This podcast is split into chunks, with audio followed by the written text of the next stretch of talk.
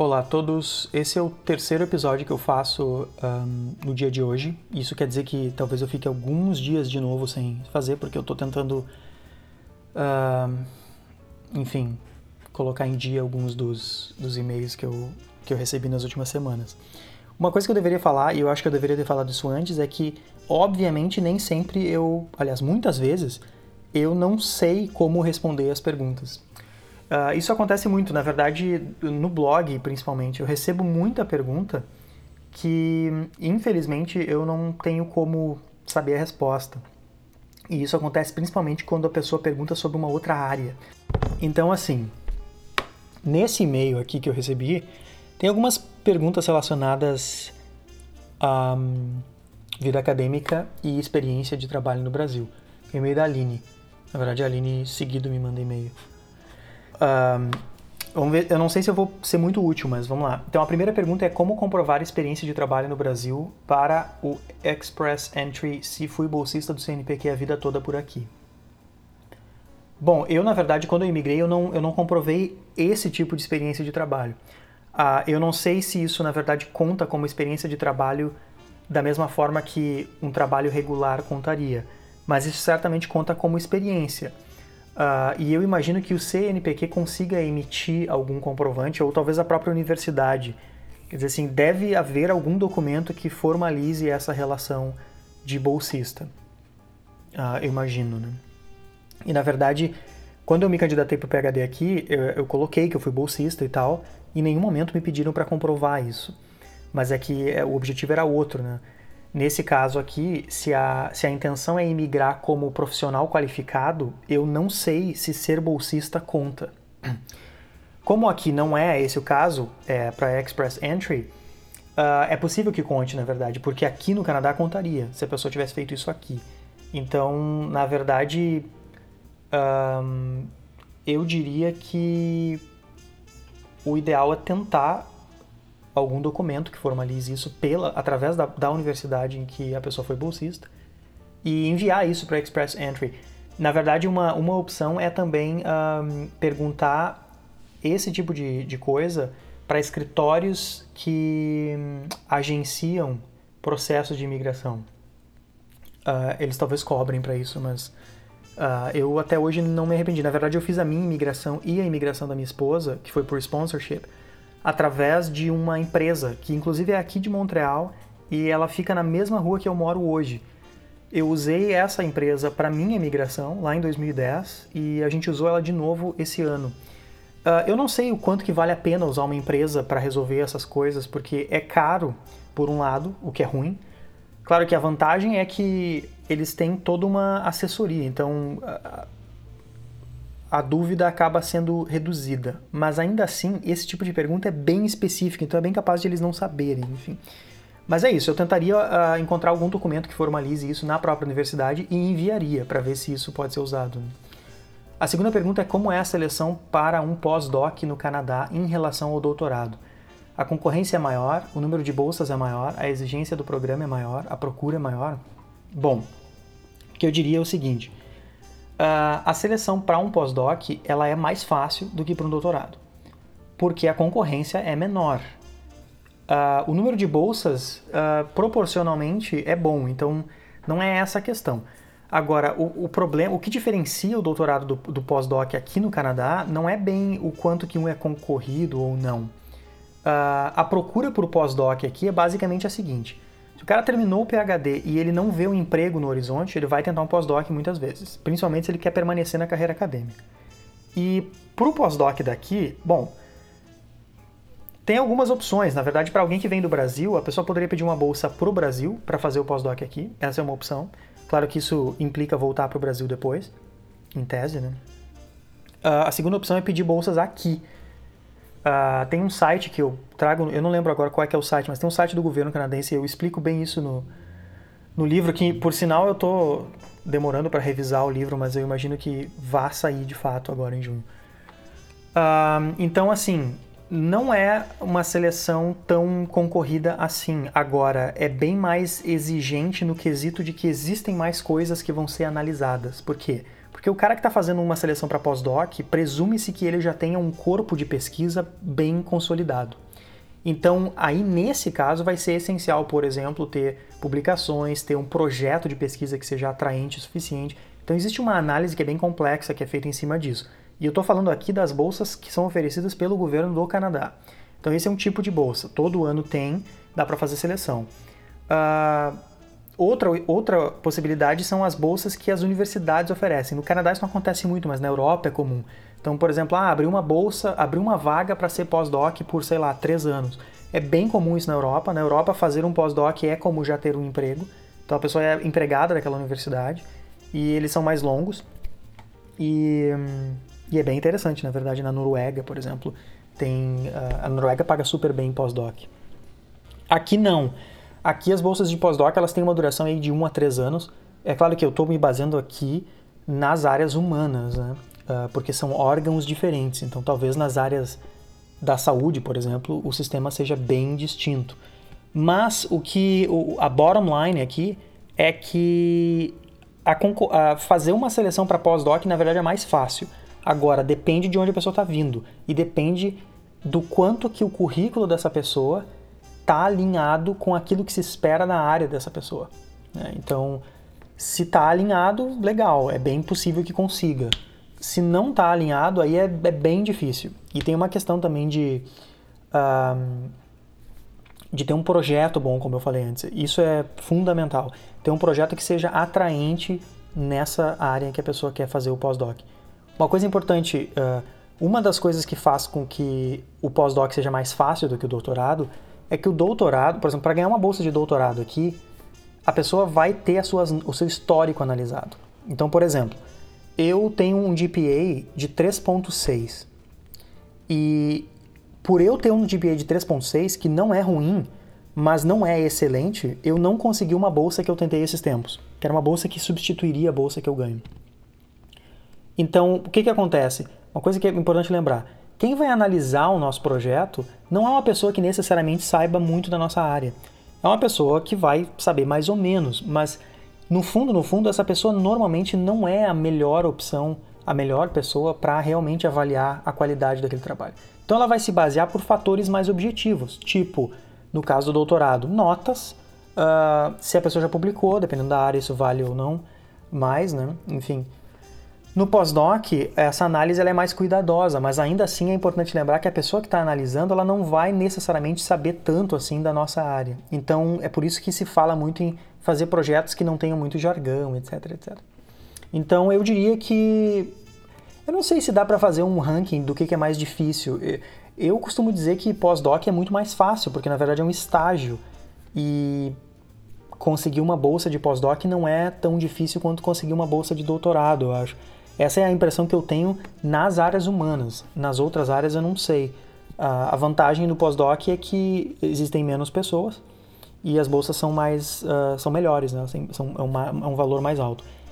A terceira pergunta é: para emigrar, sendo que estou no doutorado aqui, valeria mais a pena outro doutorado no Canadá ou um pós-doc? A idade conta para a imigração quando eu estou estudando? Ou seja, tem um limite de idade para aplicação dentre aqueles que estão no doutorado ou pós-doc?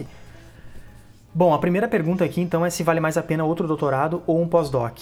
Essa pergunta é bem difícil de responder e eu sempre fico dividido entre ela porque a, a minha esposa, na verdade, está numa situação parecida. Ela pensa sobre uma coisa e outra. Uh, eu diria o seguinte: fazer outro doutorado pode uh, soa assim como uma espécie de odisseia, né? Lá vamos nós mais um doutorado. Agora, uma coisa é inegável: fazer outro doutorado certamente vai ser lá na frente melhor.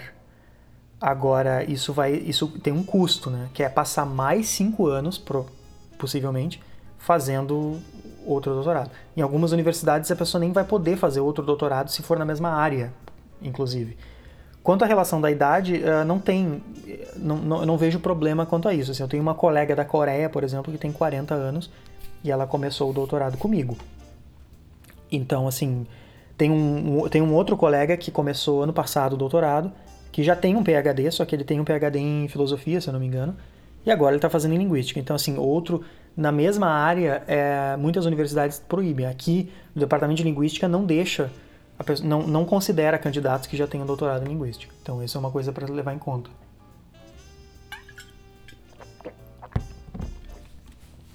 Bom, essa é a terceira pergunta. Então eu diria, uh, não sei, que depende muito da área, né? Fazer um pós-doc vai ajudar a pessoa a se colocar no Canadá. Mas um pós-doc não faz milagre. Esse é o problema. Porque um pós-doc é curto. E o pós-doc é uma, é uma fase da vida acadêmica que está depois do período de formação sólida da pessoa. Porque no fundo, no fundo, o que realmente importa é o período, é o que a pessoa fez do, do período do doutorado. Aí, com isso, a pessoa vai criar um corpo de pesquisa lá, um currículo e tal, e isso pode ou não facilitar a entrada no pós-doc ou no, mercado de trabalho. Agora, é claro, tem diversas pessoas que fizeram coisas excelentes depois do doutorado e que criaram um currículo excepcional depois do doutorado. Então, isso, claro, que varia de caso para caso. Mas, normalmente, o doutorado tem um peso maior no currículo da pessoa do que o pós-doutorado. Porque o pós-doutorado é uma coisa assim do tipo, tá, a pessoa já está formada, então agora ela vai trabalhar numa pesquisa específica por um ano, aí, um estágio, digamos assim, e, e daí se espera que isso vai melhorar um pouco o currículo dela, porque ela vai publicar um pouco mais.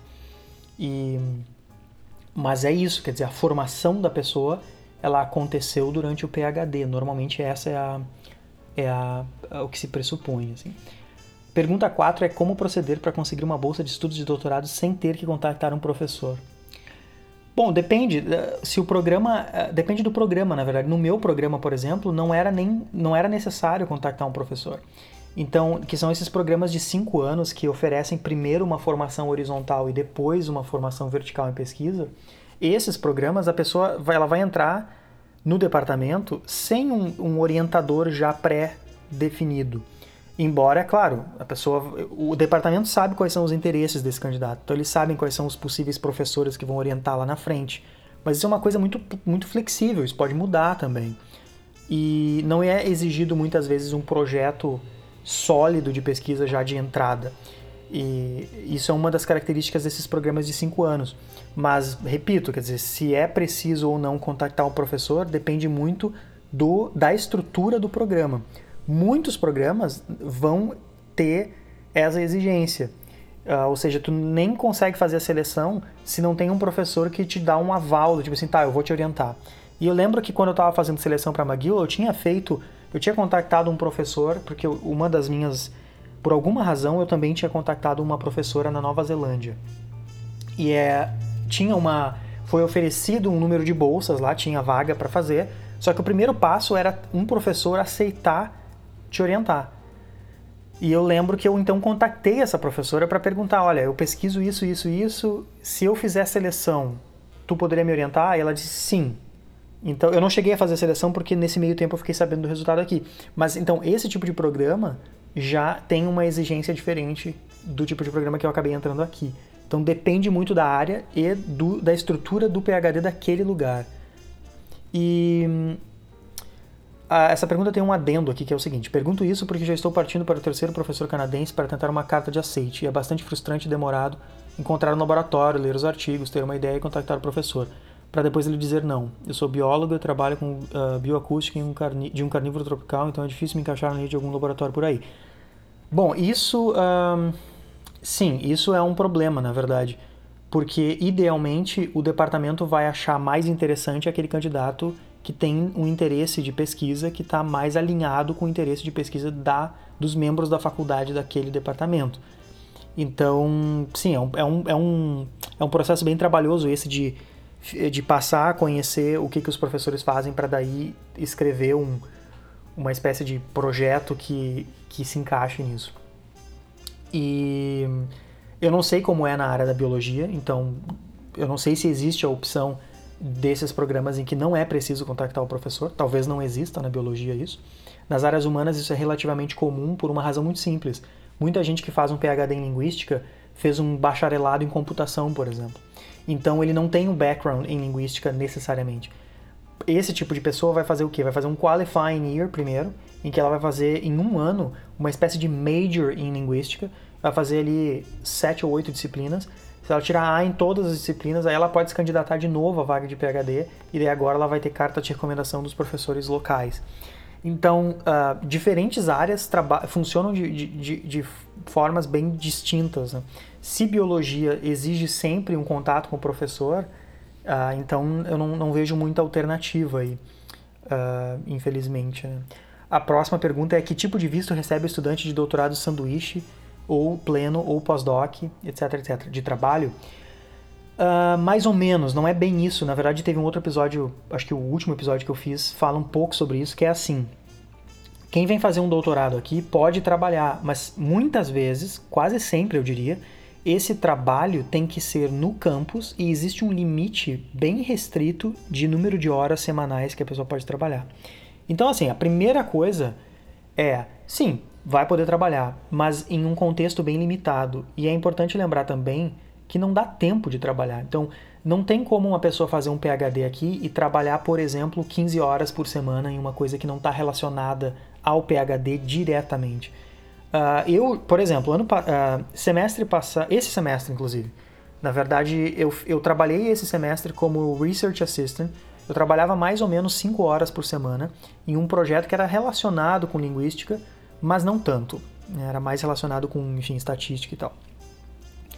E essas 5 horas, que na verdade acabam virando 10, porque em casa a pessoa tem que fazer um monte de coisa, essas 10 horas foram um inferno para mim, porque uh, tem muita coisa para fazer no, no programa em si. E eu, tô no ter, eu tava no terceiro ano agora, eu ainda tô no terceiro ano, que é um ano em que a pessoa não tá mais fazendo tantas disciplinas. Então, assim, é muito, muito difícil fazer o PhD e ao mesmo tempo fazer coisas paralelas, mesmo que essas coisas sejam até um pouco relacionadas ao próprio PhD. É, é difícil porque não dá tempo, enfim, e a pessoa fica muito cansada. Então, sim, tem um visto, é possível trabalhar, mas é, é, importante contar muito mais com uma bolsa do que com a possibilidade de, ah, eu, eu, eu posso trabalhar, então eu vou conseguir ganhar um bom dinheiro para ter uma vida super confortável. Ah, o ideal é, é, tirar essa renda do próprio programa. Então, por exemplo, assim, ah, eu tenho, eu tô fazendo PhD e eu sou Teaching Assistant todo semestre e isso me dá um, um valor X. Aqui na McGill, por exemplo, uh, quem é Teaching Assistant por um semestre ganha aí uh, 3.800 dólares para dar aulas por três meses. Uh, lembrando que, na verdade, é, é, são poucas horas, né? A pessoa vai trabalhar, acho que 100 horas, não, eu não lembro quanto que é. Lembrando que aqui no Quebec se ganha bem menos. No, uh, em Ontário se ganha basicamente o dobro. Só que é claro que o custo de vida lá é bem mais alto também. Então tem, tem essas questões aí. Então sim, recebe um visto de trabalho, mas para quem vem fazer sanduíche, Aí, uh, se eu não me engano, não recebe. É, bem limitado o, o visto para quem vem passar um ano. Para quem faz o PhD inteiro, aí é diferente, porque tem mais vantagens. E para quem vai fazer o pós-doc, uh, eu não tenho certeza se a pessoa ganha um visto de trabalho. Eu imagino que sim, porque o pós-doc já é um trabalho em si. E eu imagino que também tem a relação com quem é que paga o dinheiro dessa pessoa, quem é que paga o salário desse pós-doc. Se é um, o governo canadense, evidente que vai ser mais fácil do que se for o governo brasileiro, por exemplo. Porque se é uma pessoa que vem do Brasil com uma bolsa de pós-doc e vai passar, sei lá, um ano aqui, ela poderia receber um visto que só permite que ela estude. De qualquer maneira, o ponto crucial aqui não é tipo, ah, eu vou poder legalmente trabalhar ou não, mas sim uh, o fato de que é muito difícil trabalhar fazendo essas coisas ao mesmo tempo. Então, na verdade, a, a preocupação mais importante, na minha opinião, é a de conseguir bolsas para que não precise se preocupar em trabalhar, porque se tiver que trabalhar é realmente muito, muito difícil. E a última pergunta é como proceder para obter um visto de trabalho para o Canadá. Uh, aplicar para trabalhar voluntariamente na BCSPCA. Uh, ah, eu não sei o que é essa sigla. Uh, seria uma forma de obter um visto de trabalho. Bom, a questão é a seguinte: para conseguir um visto de trabalho do Brasil para trabalhar no Canadá, é preciso que uma empresa se disponha a contratar alguém que está sem permissão legal de trabalhar no Canadá. Isso acontece? Bom, às vezes acontece, mas é bem raro, como eu falei no outro episódio. Então, assim, é bem, bem, bem incomum que uma empresa passe por todo o processo de trazer alguém de fora e faça toda a papelada, uh, sendo que muitas vezes aqui ela, ela possa encontrar alguém que também faça isso.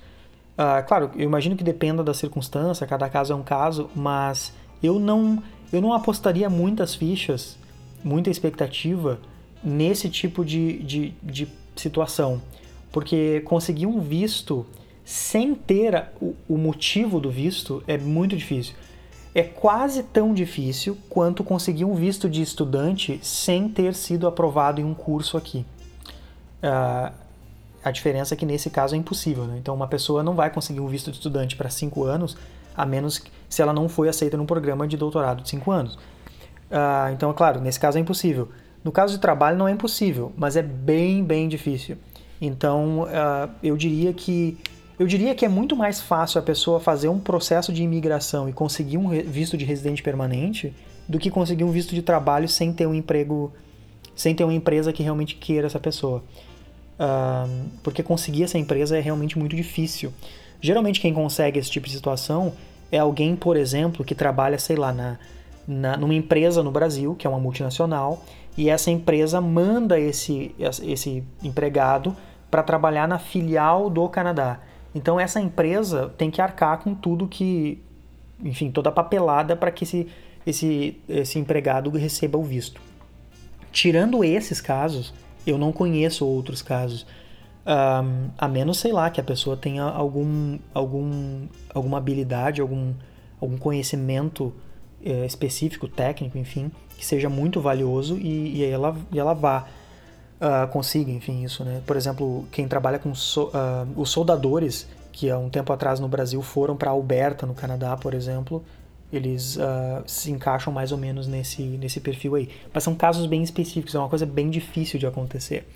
Porque, né, é, basta se colocar, enfim, no lugar da empresa. Uh, porque a empresa iria contratar alguém uh, out of nowhere, assim, né? Que vem de fora e não tem documentação e tal.